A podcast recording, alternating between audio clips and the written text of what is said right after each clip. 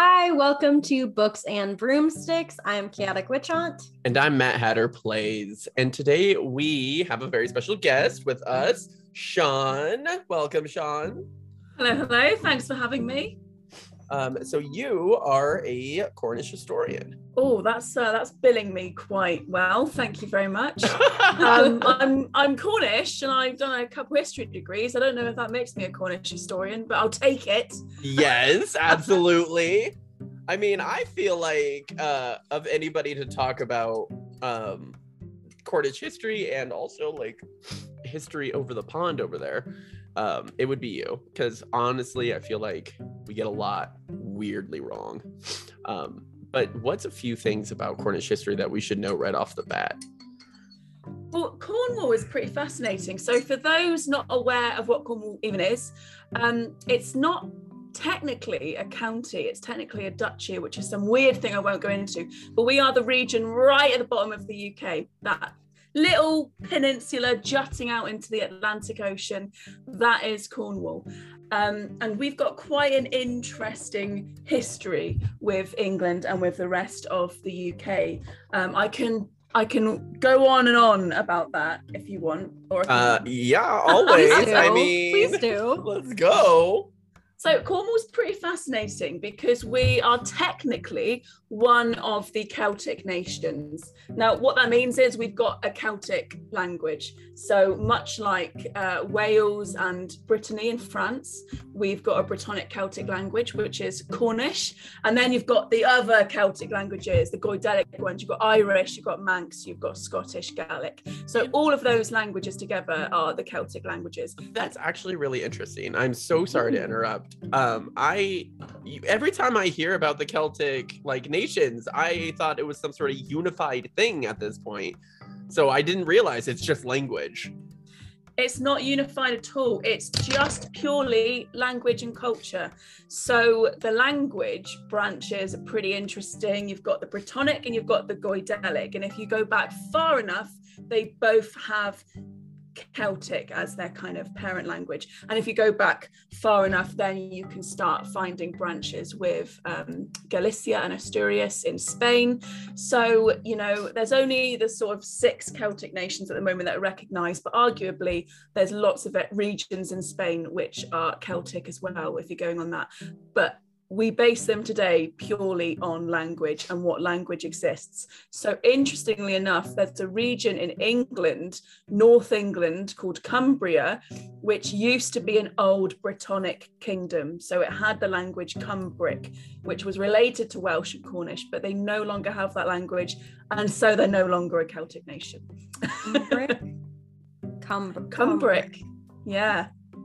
I'm an I'm still... a child. I'm so sorry. I I thought of one thing when you said that. I was like but it is really interesting and um, so a lot of people in the UK don't know this mm-hmm. and a lot of mm-hmm. people in Cornwall don't know all of this. So, you know, I would be I wouldn't criticize Americans whatsoever for having no idea what I'm talking about because this is stuff that's, you know, pretty niche even over here.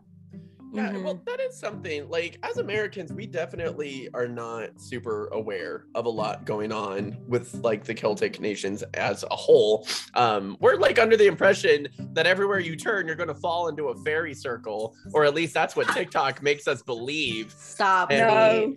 I blame I blame a couple things for that education. One, I blame the American school system for centering everything around America. Like when we learn about other countries, it's about our relations with them and like what did we do to help them? Like I learned all about the Mexican American War, which like is such a niche thing and it was literally just America starting a war with Mexico for like a really stupid reason. But I also blame there was a fairy scandal that in the UK and I remember watching those movies religiously when I was a child.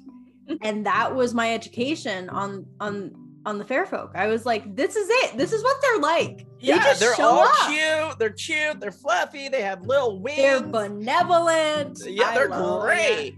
See, that's the Victorian English fairy. That's the Victorian yeah. version of the kind of other folk, all rosy cheeks and playing in meadows. Um, what they don't kind of highlight is they might be rosy cheek, they might be playing in meadows, but they might also steal your children as well. Delicious. Let's go. Take the kid. But That's I my- think the new Cal- candy. Celtic is a weird one. Celtic is a weird one because, and I'm going to be kind of critical, but also really praiseworthy of Americans here. So I'm going to give you a double, a double whammy of it. So I'm critical in a way because it's really easy to romanticize Celtic Mhm. and to turn it into this like homogenous thing and to kind of uh, romanticize it and to kind of you know put it parallel to fairies and druids and all of this other stuff. Um, i'm going to be praiseworthy because actually a lot of the kind of really gritty folk music folk dance um, language that kind of stuff a lot of that has had really good revival movements because of americans because of americans being interested um, and you know to a degree americans romanticizing it so choosing to jump in and help all of that interesting you know important stuff. So you know there's a kind of um i don't know it's it's interesting to me celtic it's a bit of a mixed bag for me and i did my degree in celtic studies so i'm a little bit Mhm. So, out of curiosity, um, do you think, like as a professional, that uh, Americans very much like romanticizing and Victorian era fairies? Does that come from the basis of the fact that America is built on Victorian values? Like we are absolutely like in our laws, there's still Victorian law. Um, and I was curious, is that where you think that we started getting that, or did we just want to look for the cutest version we could and make something other um, out of the Celtic nation. I'm probably going to put my foot in it. I think it's a real complicated, com- really complex, complicated issue, really. Um, I think that's a really interesting question. But what I do think is that a lot of Americans, and I can only talk for my audience on TikTok and my podcast, and what people have emailed me and asked me and told me, what I can kind of glean from that is people are searching for roots. They're searching for some sort of cultural heritage. Um, if they don't feel connected to the land where they're from essentially. And maybe that's because a lot of it is on blood uh, bloody histories and war and oppression and colonialism um, and in some ways that can really kind of tie your relationship to where you're from. So a lot of people um, have got this real kind of rose tinted glasses on and they're looking for something to kind of tether them um, in a way. But I would say that's not always a purely American thing. I would say there's also a lot of romanticization in the UK itself, and there's a lot of ignorance in the UK itself. So um, I certainly wouldn't tar Americans with a wholly negative brush and say, "Oh, you guys are so ignorant, you know nothing," because we have plenty of ignorance um, over here. I went to an international school in middle school in like Scandinavia. That's a whole other story. But I was called the like we every American there was called the dumb American. So at this point, it doesn't even phase me. Someone's like Americans are stupid, and I'm like, I got called the dumb American for all of middle school. That is ingrained in my brain now. Like I'm sure there's some trauma to unpack with how I view myself. But I'm people are like it went I almost like also I appreciate not painting all Americans with one brush, but when I do see people do that, I'm like, yeah, I get it. Like I, mean that makes sense. yeah, that's that's fair. But isn't that kind of damaging to people looking for their hair uh their heretical like personage though? They're looking at something from a Victorian England point of view when they say that their uh heretical histories are from, you know, the Isle of Man or wherever, like somebody looking at it from a Cornish point of view, they're going to get something wholly off base. We're quite we're, we're interesting because there is a there is um you know a diaspora of Cornish Americans, and they are primarily Cornish Americans through mining heritage. So their connection to Cornwall and to Cornish history will be through industrial history. So they won't have that degree of romanticization, um, not that I've noticed anyway. So there is a lot of Cornish Americans who um, have a deep interest in Cornwall, and you know they are interested in the folklore, the fairy tales, the Tommyknockers, the Piskies down the mines, but primarily it's through kind of industrial heritage. Whereas I think Irish Americans and Americans with um, Scottish heritage and what have you, there is probably more likely that degree of romanticization in a way, um, which it can be damaging because you know you're searching for something that doesn't exist because Celtic is this tangled up umbrella term, and actually, a lot of what we think of as Celtic was basically made up in the Victorian period. Uh, it was made up for, you know, whatever reason it was made up for. But, you know, I'm not even going to talk about things like Celtic zodiac trees and all this stuff. It's just you know shit that's been made up and then it's really easy to turn into a product and to sell to people.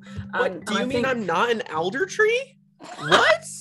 You can be if you want to be. I'm not going to tell you what you are and what Thank you're not. goodness because i i was so worried to the celtic birth tree? Like i don't know if anyone's seen that but it's like you can look up basically like a celtic tree zodiac for your birthday. Doesn't yeah, it's nonsense. Oh, yeah, I that's what I. Okay, I'm glad because I didn't. I didn't vibe at all with the tree that I was given. Yeah. I was like, this is the weirdest tree. Am I seeing this way? Is this real? I can't tell. They picked elder for me, and I'm like, I am very much not stable. I'm not yeah, sure where like, you got this from. He was like, "You're so prickly and mean and a little defensive," and I'm like, oh. "I am a little defensive, but I don't know because of me. this tree. I'm because like, you've been given this tree." tree. Tell me all. Like it was like a hawthorn, and I'm like, "Really, hawthorn?" so you also brought up uh, something interesting when you saw actually when I saw your video. Uh, by the way, go follow Celtic uh, Sian on uh, TikTok, friends. Um, you mentioned the Tommyknockers, and that's a huge thing here in Colorado. Like we have an entire like brewery, oh, yeah. an entire city that was uh, stationed around the mining camps, and sure as shit, uh, the brewery is called Tommy Tommyknockers, and they oh have oh sodas, they have beer. Um, and I was always taught as a kid that that was just a Colorado thing. So when I saw that video, I was like, oh, "What? No, do you know what comes from?" Tommyknockers are one of my favorite bits of folklore of the whole world ever because they're a beautiful example of folklore traveling. So, Tommyknockers come from the Cornish knockers and the Welsh coblynau and the German kobold, but primarily Cornish knockers. Come on. Um, but that is because um, in the sort of 18th and 19th centuries, Cornish miners emigrated en masse to places like America, to Portugal, to New Zealand, to Australia. So there's a real Cornish diaspora in all of these places that have mining heritage because a pretty well known phrase, if you're Cornish, you'll know this, but no one else will but um, a mine is a hole anywhere in the world with a Cornishman at the bottom of it. The Cornish were so renowned for mining because we have this great big granite rock mass underneath most of Cornwall, which means that we are probably one of the most geologically rich, diverse places in the whole world. And we've been mining that shit for centuries, I tell you. We've been trading it with the Phoenicians. We've been trying to make, you know, big bucks on what we've got underground for a while. So um, that mining history with the, the knockers and the Tommyknockers um, in America, you'll find a lot of Americans in those areas have Cornish heritage. Well, and that makes so much or sense. Welsh I mean, heritage. we're in Colorado. That's like mountains. It's just mountains. So of course it's going to be like mines everywhere. Everywhere uh, you look, there's some sort of mining town. Um, that's so cool though. Like it's really good yeah. to know while I was sipping on root beer, turns out there's a long history behind uh just just a brand. Um yeah And one of my favorite things actually is when you start seeing folklore in pop culture like that, when you start seeing folklore in brands and in adverts and in, you know, what have you. I think it's cool. I think it's kind of awesome, to be honest, because it's a way of that kind of stuff living on, even if people aren't aware of it. Because when you do find out about it, it's like, oh my God, wow. um, so there's also this big this big thing um, on TikTok for sure, uh, but in the supernatural sense that every single mushroom circle is going to teleport you into fairyland and you're never coming back. Um, where does this come from? Is this more of the Victorian BS or is this something that like actually was pretty well like formatted because I'm kind of tired of seeing every single uh, mushroom circle and having a video pop up on my FYP for it.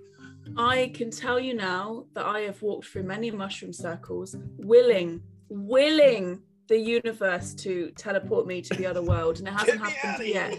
Uh, yeet me. me. Please. Yeet me out of here. Um, it hasn't happened yet, I'm afraid. No, but I don't know the exact origins where that's from, but there are loads of origins surrounding portals to other worlds, surrounding. Um, so the ones that I know the most about um, are sort of the kind of Irish and Welsh versions of the Celtic otherworld, and those are accessed through usually mounds um, and bodies of water and that kind of thing. So it's quite a chthonic underworld. It's this other world, but it's not like the Greek underworld. It's not kind of an afterlife. It's more of a world on top of our own, and that's where fairies are from. That's where the other folk are from, and you can find similar stories in, um, you know the Faroe Islands, Iceland, Scandinavia. And you can also find similar stories across the world, actually. Sometimes you can trace similarities with, um, you know, European countries, mostly because of the weather systems being similar and the geography being similar. And in my opinion, that's probably only that's probably the main reason for the similarities to be honest because you can trace some similarities um, across the whole world with the other folk and most cultures have that idea of the other yeah. folk i mean or, definitely uh, as yeah. somebody who studies indigenous folklore i can definitely understand what you're talking about um, I just always found it super interesting because in a lot of uh, native culture, you'll see that it's particularly circles around trees because that was just a little rarer than seeing just random circles on the ground of mushrooms. But yeah. it's always wild. It like been wild to me because I'm like, really? We're under the impression that outside where the grass was just watered, you think that you're going to teleport into uh, from suburbia into another world? Like I'm a little. Oh Little it's just up, friends. It's wishful thinking, isn't it? It's wishful thinking. And let's be fair, mushrooms are cute. Um, oh, and a lot of I actually watched this bit tangenty, but I'll come back to the point. Let's I promise go. you. I just watched this documentary on Dungeons and Dragons art, mm-hmm. and they were saying how a lot of these creatures had never been painted before. They had never been this artistic depiction of creatures before, right? And when I am usually uh, making my little folklore videos on TikTok, or I'm posting on Folklore Thursday hashtag on Twitter, and I'm searching for images of some of the creatures I want to talk about that I've read about, you can't find anything, right? So what people are relying on is they are relying on existing iconography, and there is a lot of existing iconography of fairies and little cute piskies sitting on toad, toadstools and sitting on mushrooms and that kind of thing. So, really, a lot of the time, if you're not willing to kind of delve deep into literary sources, you are relying on the past iconography that people have deigned to paint or draw in the past. And that kind of limits a lot of people sometimes because without these images, it's really hard to kind of package up the little stories that you're talking about and to make videos and to make content. But that is probably I don't know if that's what uh, inspires that idea as well. Just there's a lot of images of, of little fairies sitting on toadstools. Ew. I do kind of love the images of fairies sitting on toadstools, even though I know they're probably not accurate. I'm like, ah, well, cute this is the thing. I don't think there is an accurate and a wrong when it comes to folklore because, in my mind, um, it we're talking about stories we're talking about storytelling yeah. whether or not there are things in this world that exist outside of the realms of what we kind of um, can see every day. Um, mm-hmm. Um, I kind of think that the world is too vast. We can't know everything that's in it. And I, I like to think there are all these strange, interesting things happening in the world. But when we're talking about folklore and written sources and that kind of thing, it's storytelling, man. Do you know what I mean? Mm-hmm. It's storytelling. There can be no right version, no wrong version. And I also like the toadstool fairies, mostly because there's a lot of Cornish piskies depicted. Oh, yeah. Kind of, they're very coquettish. They're sort of to the side with their knees pulled up, hugging their knees, yep. winking at whoever is drawing the picture. I think they're pretty cute. So I do agree with you to a certain extent uh, about what you're saying about folklore can't ever be incorrect. Mm-hmm. Um, but for me personally, especially because you've seen the travesties that happen amongst Indigenous people here in America, mm-hmm. um, I think that that is so correct as long as you're not harming the culture it's traditionally from. Yeah. Um, and I think that that's something that's really important to to really dictate because a lot of people are just going to take it and run and be like, I can say whatever I want because folklore is never wrong. Um, yeah. But I think that that's one of the major things. Is just make sure you're not doing any harm. Yeah. Uh, otherwise, go for it. Have a good. So I have a question. What is your opinion on people who think that fairies of Celtic origin are everywhere? Or how how prevalent? I guess let's consider let's treat it as though like fairies are real let's like humor that kind of mindset. Uh how prevalent are they and how how like likely is it for you to spot a fuka sitting in a tree somewhere in canada? I think every culture of the world has stories about other things about mm-hmm. other folk. So we all have our own different kind of depictions of what they look like physically, and sometimes they vary quite greatly. Um, but sometimes they're kind of similar looking. You know, there are some truly like terrifying, horrifying, amazing um, Indigenous American folklore. Uh, with you know i don't even i won't say the names of the creatures because yeah. i get told off whenever i do um, but, you know, there's also some pretty horrific, violent, gross stuff from Scotland as well. And you think, you know, there's lots of blood and decapitation and like starvation and horrible, creepy stuff going on. Um, so the the themes the, the physical depiction and like the artistic depictions that we've seen might vary quite greatly, but actually a lot of the core themes that human beings are interested in um, remain quite similar. Yeah. So when we're talking about like the Celtic fairy, um, that's only because the people in this region wrote about them in a certain way and mm-hmm. carried on that storytelling in a certain way. Um, whereas it would have organically kind of grown differently in other places. But if you're going to go completely theoretical, we were one big landmass at one point, right? I'm yeah. not very good at geology. I'm like, where are we landing?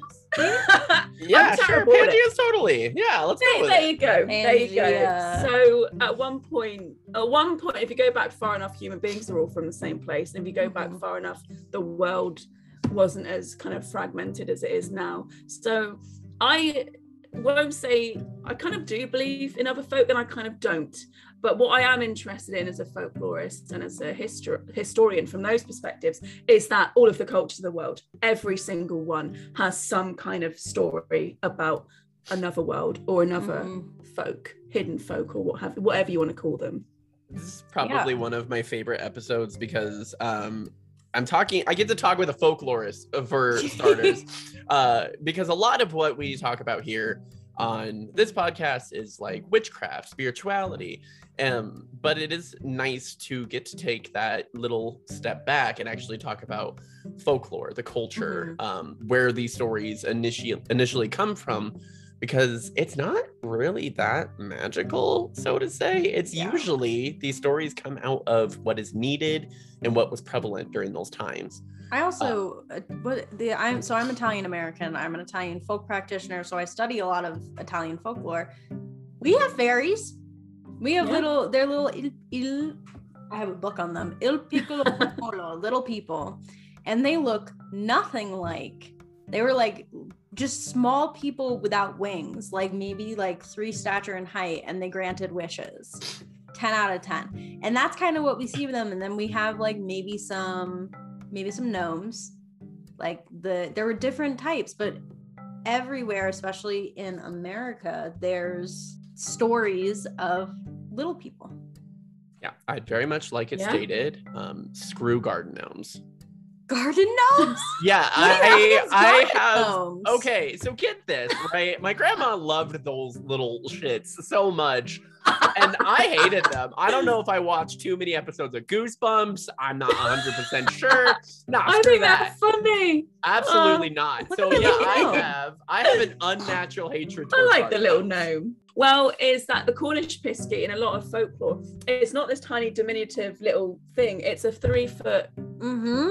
man, basically. It's a three foot kind of man that kind of wears raggedy clothes and he kind of works on the field sometimes. What kind of cracks me up actually is if you give them um you usually with and this is exists in England very much as well and a lot of um a lot of countries this idea of house spirits Yep. um, and kind of little hobs and house spirits and piskies and fairies that exist to help you in the house and help you Mhm. on your land. Um, and you kind of keep them doing that by giving them like dishes of creamy milk and dishes of water and what have you. But you don't want to do is give them new clothes because then they bugger off and you never see them again.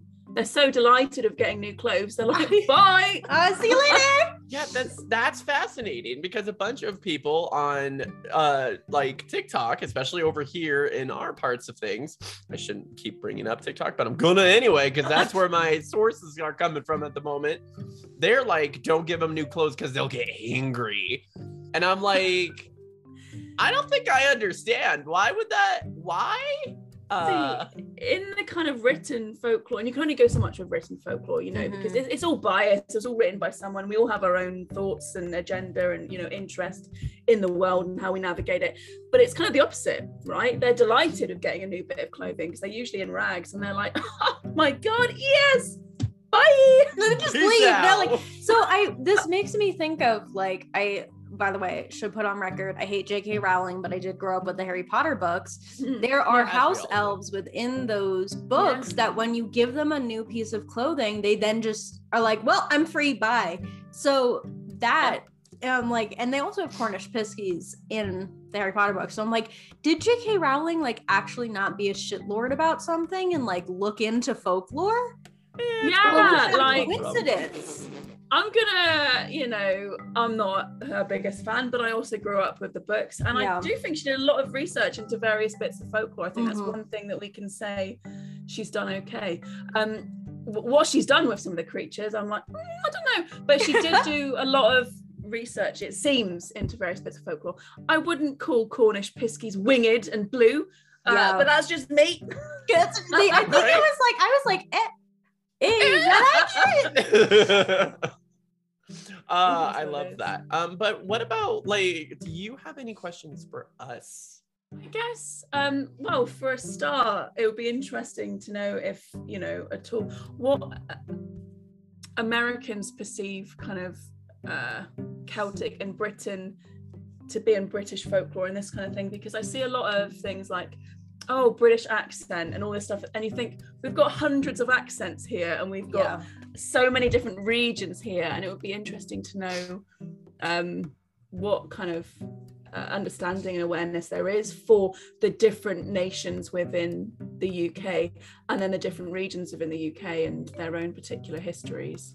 I think a lot of what we get is from popular media. So a lot of it is either very, very prim and proper uh, Yeah. accents, or we get like a big, loud Cockney accent, Yeah. um, or we get the angry Irish. Northern, like- you get the angry Northern sometimes. So Yeah. that. and uh that's basically all we're shown like not not as like a wild propaganda whatever kind of thing but as a because it's so baseline that i think a lot of actors can get to um that just ends up being what we see a lot at I that's what don't- i think I don't really kind of criticize Americans for that because it's a real big thing in the UK. And I'm being kind of a little bit controversial here, I suppose, in that some people are very wedded to this idea of a colonial imperial Britain.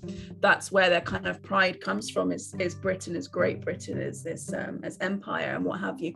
When actually that's easier to kind of package up and be a product and sell to people. But really every single region, every single bit of the UK has its own deep, rich history and heritage, and in some cases, language and culture.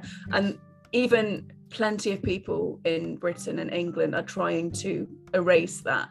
So it kind of doesn't surprise me that people outside of the UK don't really have any idea sometimes what's going on here because most people here don't.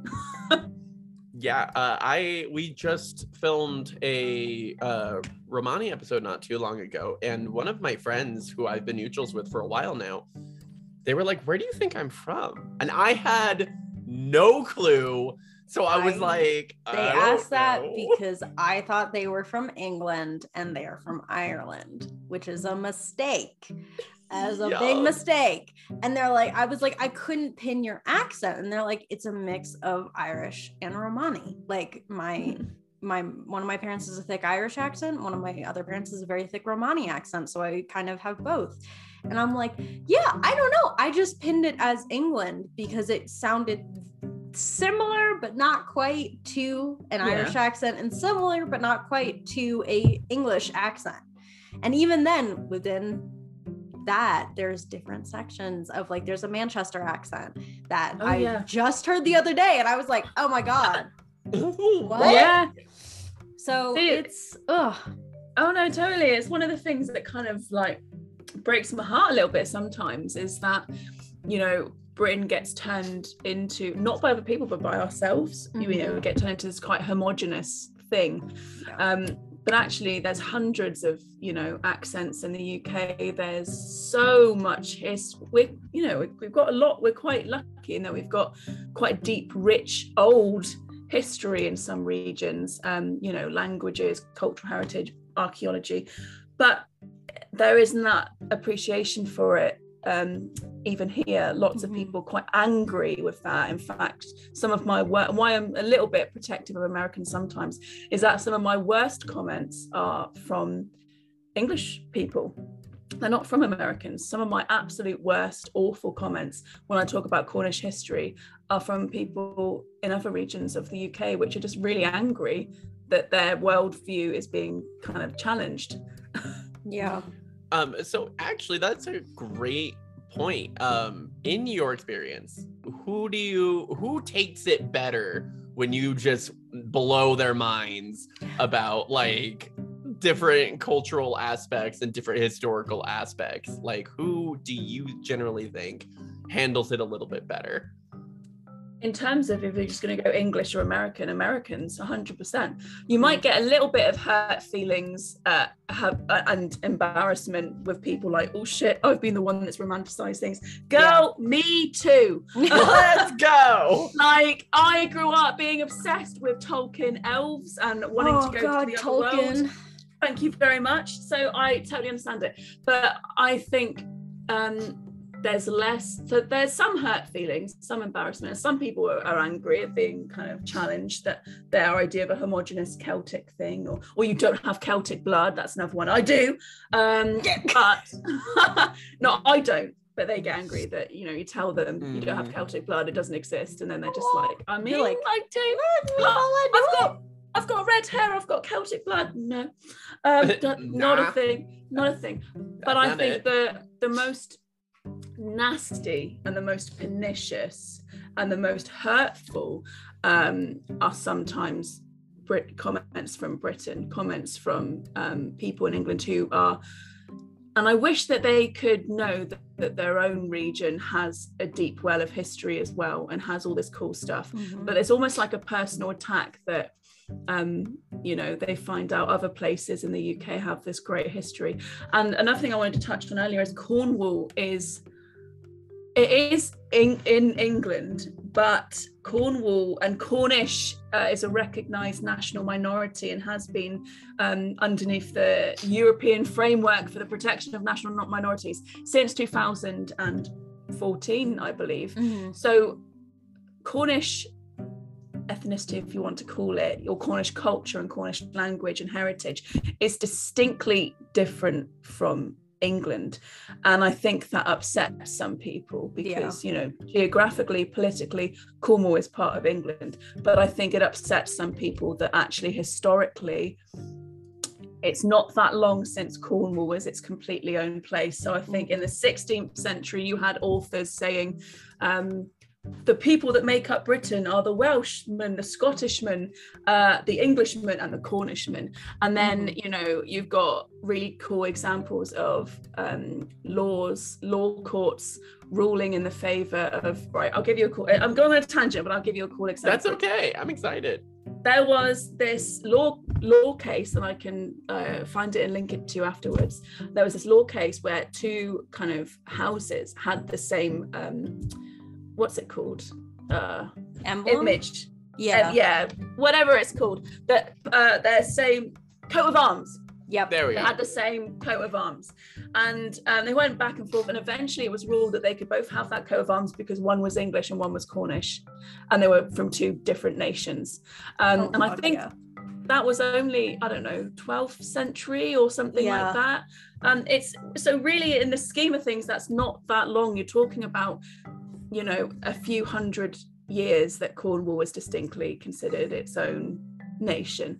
And I think that is an attack on the institution of the United Kingdom and on Great Britain in the same way that uh, Welsh independence movements, Scottish independence movements, and Irish unification movements, they're all an attack on the institution and it makes some people feel very uncomfortable. Mm-hmm. Ah, I, I, see. We all hate uh, English rule. Got it.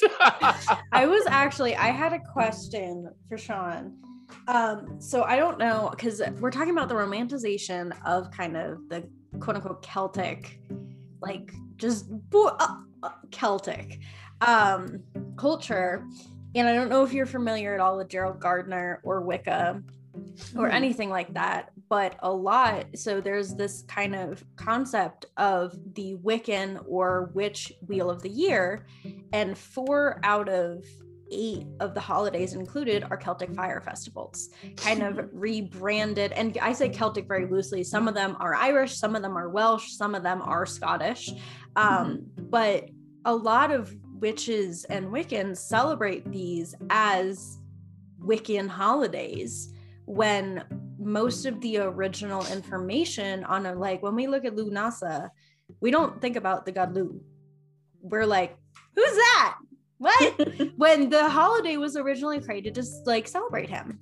And so I've noticed online there is a bit of a pushback against that Wheel of the Year and its use of the Celtic fire festivals and Wiccans and witches celebrating it, not necessarily celebrating it because of Celtic heritage or reclaiming it or kind of celebrating what it is meant to celebrate, but just celebrating it because it was rebranded as the modern wheel of the year for witches.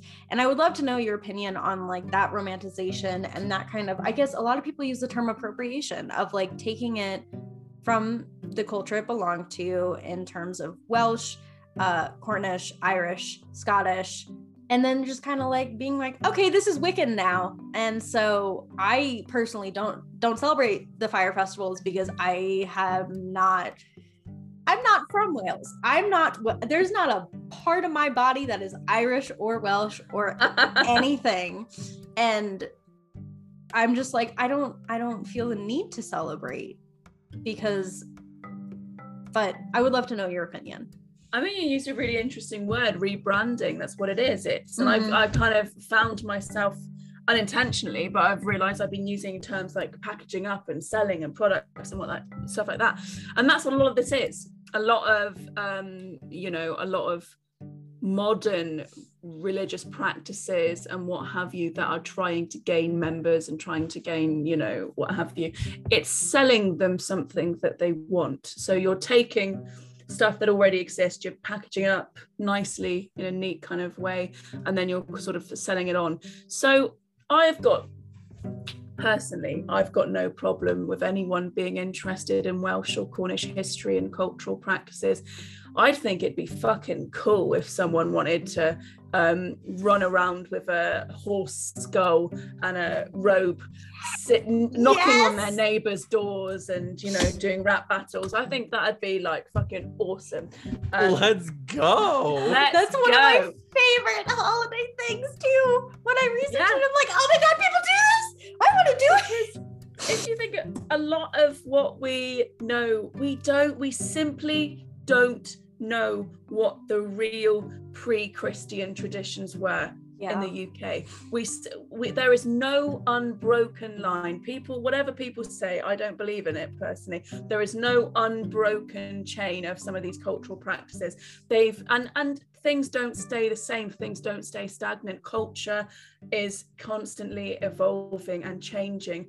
Social morality, um, what we're interested in, our fears, our desires, our beliefs, the way we navigate the world, it changes all of the time. Language changes all of the time. So I think that any kind of uh, notion of harking back to some mystical ancient time and you're doing stuff that like 4,000 years ago people do, it's nonsense. I think there's absolutely nothing wrong with doing with creating new things and doing things that are modern and kind of you know crediting where they come from mm-hmm. um, but i just I'm a little bit wary of the cynical kind of marketing aspect of some yeah. of it, you know, the kind of yeah. the branding of certain things.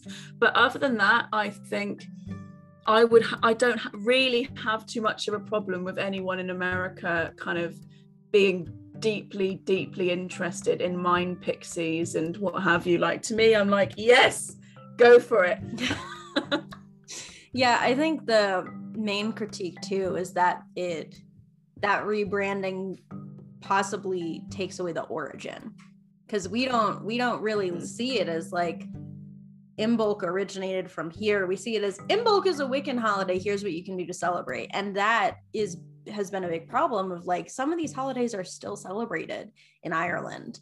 And then what do, do people know how it's celebrated in Ireland? Like Bealtaine?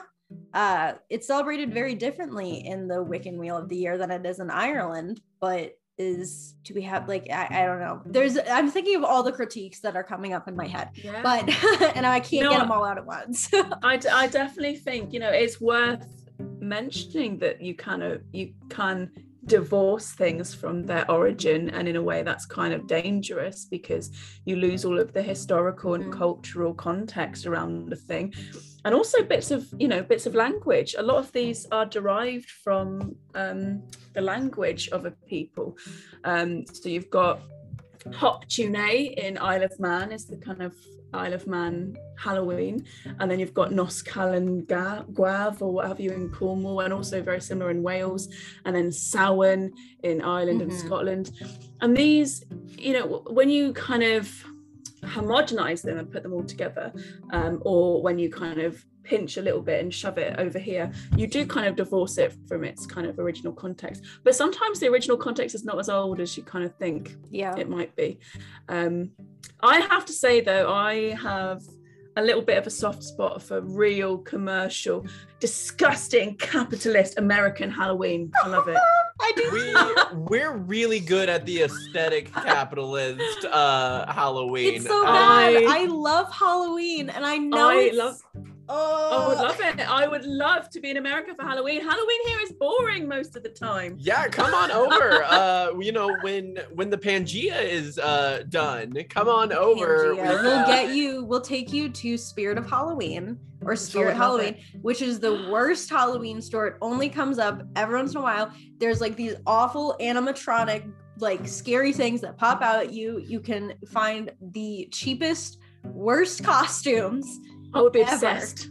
I would be obsessed with Spirit it's like Halloween. it's a vibe. Like you, it's like there's a vibe there, and I know that I'm a witch, and I'm supposed to hate everything that Halloween stands for and all these other things, but I can't. I love going trick or treating and dressing yeah. up stupid. Uh, that's just. Oh, I've always been a huge ha- a haunted house fan. I love oh. going through all of the haunted houses here in um because they're just they're put together so hilariously. oh it's so oh. fun. And you know if you're looking at it in terms of you could do the criticism you could do oh well you know it derives from irish samhain and what have you when you but at the end of the day a lot of this shit is bringing communities together. It's bringing people together. Yeah. even if it's bringing people together to spend spend spend. Spend money i know. well and that's the whole thing. Just respect. Yeah. if you can do it respectfully then why not? Like yeah because back in the day people would talk about like oh well this is where your grandpa came from and this is how it happened and this is why we have our traditions now. Um, mm-hmm. um, i think that that's the one major critique i have for a lot of these kinds of holidays. The yeah. major critique is that we have devoid ourselves from looking back and saying this is where it came from. Yeah. It's yeah. great. This is what's back in the day. This is where we are now because if you could do that, yeah. then people would then be we, like, we okay, dope, like, nice. great. I would say though that kind of a lot of the time, I think some people get uh, take some things a little bit seriously and they get quite somber when they look at these cultural kind of festivals.